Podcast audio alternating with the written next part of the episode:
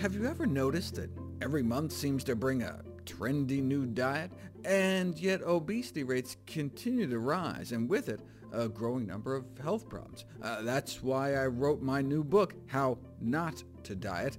Check it out at your local public library. Welcome to the Nutrition Facts Podcast. I'm your host, Dr. Michael Greger.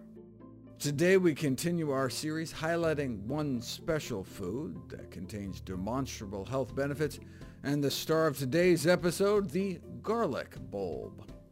As it turns out, there are two superfood classes of vegetables most adept at blocking human cancer cell growth in a petri dish. Let's play Which is Healthier. Imagine you're standing in line at one of those custom made-to-order salad places where you get to choose your lettuce, choose your toppings, and then choose your dressing.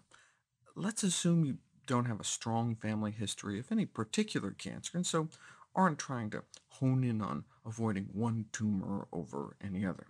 First, let's choose our lettuce. Boston, endive, radicchio, romaine, or spinach. Which is healthier? Out of the five, spinach is number one against breast cancer, number one against brain tumors, number one against kidney cancer, number one against lung cancer, and pediatric brain tumors. That's why we need to feed our kids spinach. Number one against pancreatic cancer, prostate cancer, and stomach cancer. Now, it's not number one overall. There are 16 vegetables more powerful at stopping stomach cancer growth than spinach, but out of those five salad greens, spinach wins out across the board against every cancer type tested. What if the salad place said they were out of spinach, though?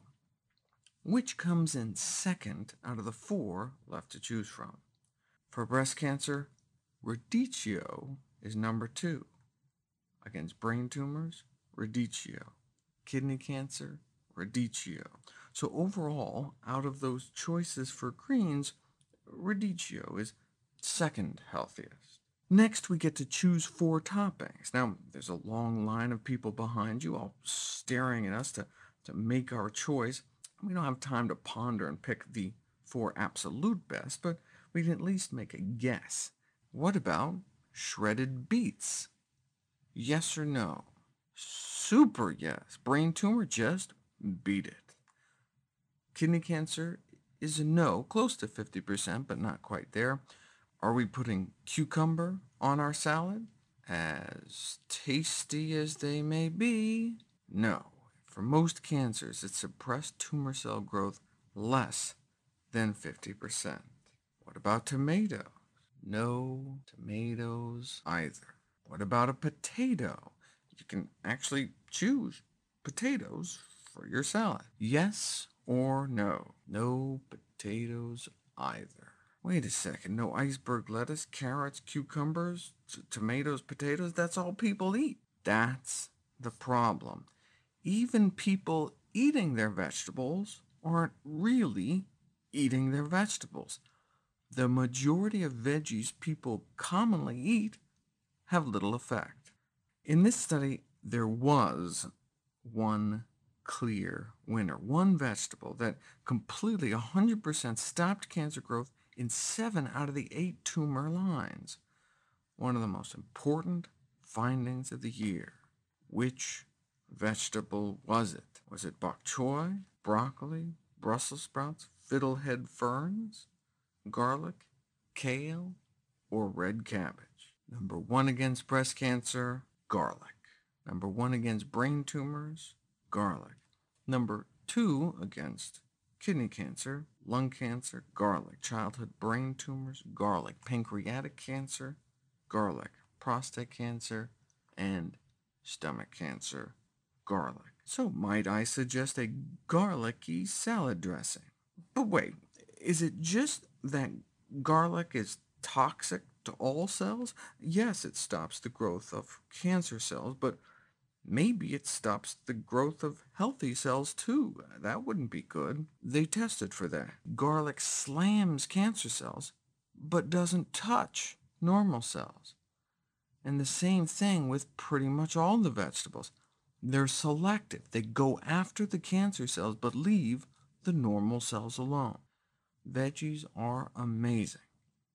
Now, if you didn't pick garlic and instead chose one of those others, you probably weren't far off.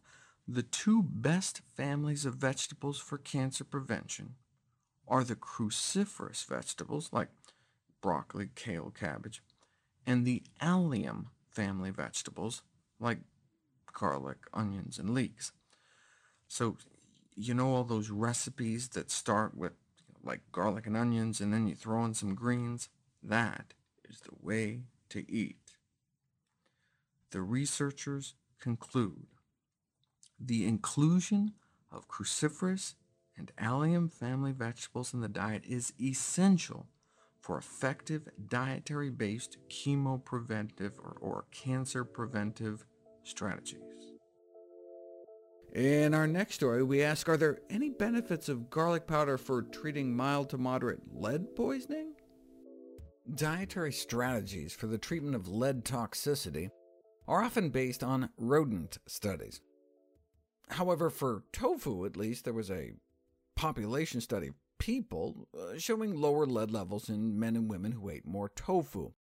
They controlled for a whole bunch of factors, so it's not like uh, tofu lovers were protected just because they smoked less or ate less meat, but you can't control for everything. Ideally, what we'd have is a randomized, placebo-controlled study. Uh, take a group of people exposed to lead, split them up into two groups, half get the food, half get some kind of identical placebo food, and see what happens. Easy to do with drugs, you can just use look-alike sugar pills as placebos. So you know, people don't know what group they're in, but how do you make placebo food? One way to do disguised food interventions is to use foods that are so potent they can be stuffed in a pill, like garlic. There had been various studies on the effects of garlic in rats, and as a potential antidote for lead intoxication distributed among different mouse organs, but who eats mouse organs? To explore the possible uses of garlic to clean up lead contents in chickens, which, like all of us on planet Earth, have been exposed to lead pollution in hopes we can minimize the hazard of lead-polluted chicken meat. And it worked! Feeding garlic to chickens reduces lead levels in the edible mass of the chicken by up to 75% or more even if you don't give them lead, uh, raise them on distilled water, they end up with some lead in their meat and giblets. Uh, we just live in such a polluted world. But actively feed them lead for a week and the levels get really high. But give them the same amount of lead with a little garlic added, give them some garlicky lead, and much less lead accumulates in their bodies. OK, but here's the crazy part. Same amount of lead, but this time you wait a week, and then give the garlic, and it worked even better. The value of garlic in reducing lead concentrations was more pronounced when given afterwards, after the lead was stopped, after lead had already built up in the tissues. See, we used to think that the beneficial effects of garlic against lead toxicity was primarily due to a reaction between lead and sulfur compounds in the garlic that would glom onto the lead in the intestinal tract and flush it out of the body. But what this study showed is that garlic appears to contain compounds that can actually pull lead not just out of the intestinal contents, but out of the tissues of the body. So the results indicate that garlic contains chelating compounds capable of enhancing elimination of lead. So garlic feeding can be exploited to safeguard human consumers by minimizing lead concentrations in meat. But if garlic is so effective at pulling lead out of chickens' bodies, why not exploit garlic feeding more directly by eating it ourselves? Well, there had never been a study on the ability of garlic to help lead-exposed humans until now. Actually, I'm embarrassed to say, the study was published back in 2012, but I missed it that was when I was just setting up, uh, you know, nutritionfacts.org, getting it up and running. Now that we have a staff and whole research team, hopefully important studies like this won't slip through the cracks in the future. But here we go, a head-to-head -head comparison of the therapeutic effects of garlic versus a chelation therapy drug called D-penicillamine. 117 workers exposed to lead in the car battery industry were randomly assigned into one of two groups, the, the drug three times a day, or an eighth of a teaspoon of garlic powder compressed into a tablet three times a day. That's about the equivalent of two cloves of fresh garlic a day, for a month. As expected, the chelation drug reduced blood lead levels by about 20%. But so did the garlic. The garlic worked just as well as the drug, and of course had fewer side effects. Thus, garlic seems safer and as effective, but you know, saying something is as effective as chelation therapy isn't saying much. Remember how, for chronic lead poisoning, chelation drugs can lower blood levels, but don't actually improve neurological function? This is where it gets amazing. Significant clinical improvements were seen in the garlic group, less irritability, fewer headaches, improvements in their reflexes and blood pressure after treatment with garlic, but not the drug. So garlic was safer and more effective. Therefore, garlic can be recommended for the treatment of mild to moderate lead poisoning. Finally today, did you know that garlic and flavonoid phytonutrients found in fruits, vegetables, nuts, and grains appear to protect against DNA damage induced by mutagenic chemicals found in cooked meat? Remember this study in which garlic won out as the number one anti-cancer vegetable? Well, let's see what it can do. Which kind of garlic would be expected to work the best, garlic or elephant garlic, the so-called garlic for people who don't like garlic? And the answer appears to be garlic garlic is best. What about flavonoid phytonutrients found in fruits, vegetables, nuts, and grains? Are the top 100 sources in the world. Do they have a protective effect on the meat mutagen-induced DNA damage? They took white blood cells from healthy individuals and colon cancer patients and exposed them to increasing doses of two cooked meat carcinogens, IQ, found mostly in fried bacon and baked fish, and PhIP, found mostly in fried bacon, fish, and chicken. They used the COMET assay again, measuring how much DNA was broke broken off in the tail, and as the concentration of meat mutagens increases, so does the DNA damage. They then continued to pump in that meat mutagen at the highest level, but started adding some plant phytonutrients. Uh, quercetin, found in foods like apples, red onions, and berries, and rutin, found in like citrus, buckwheat, and asparagus. Even as the highest carcinogen dose continues, adding plant phytonutrients starts to bring the damage down. That happened in both healthy individuals and cancer patients, but even at a zero concentration of cooked meat chemicals, there was more DNA damage present in the white blood cells circulating in cancer patients. And they didn't have like blood cancer, they had colon cancer. Even though the cancer was just in their colon, their whole body was affected by the disease state. Their whole body was under increased oxidative stress, inflicting significantly higher DNA damage. Or maybe the DNA damage came first and is one of the reasons they have cancer in the first place.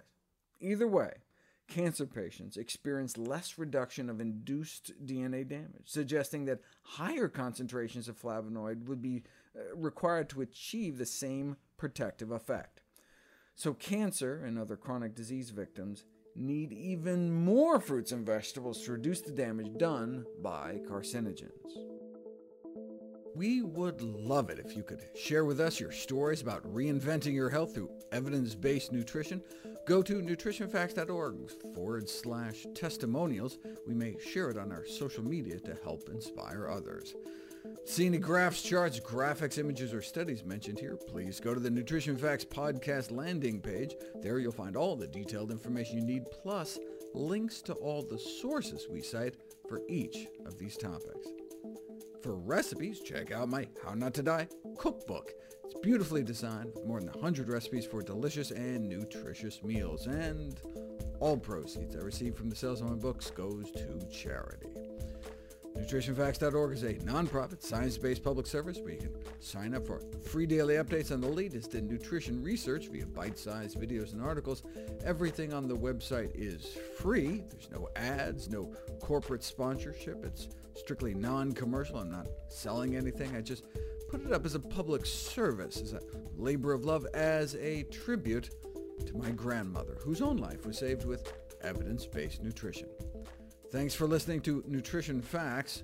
I'm your host, Dr. Michael Greger.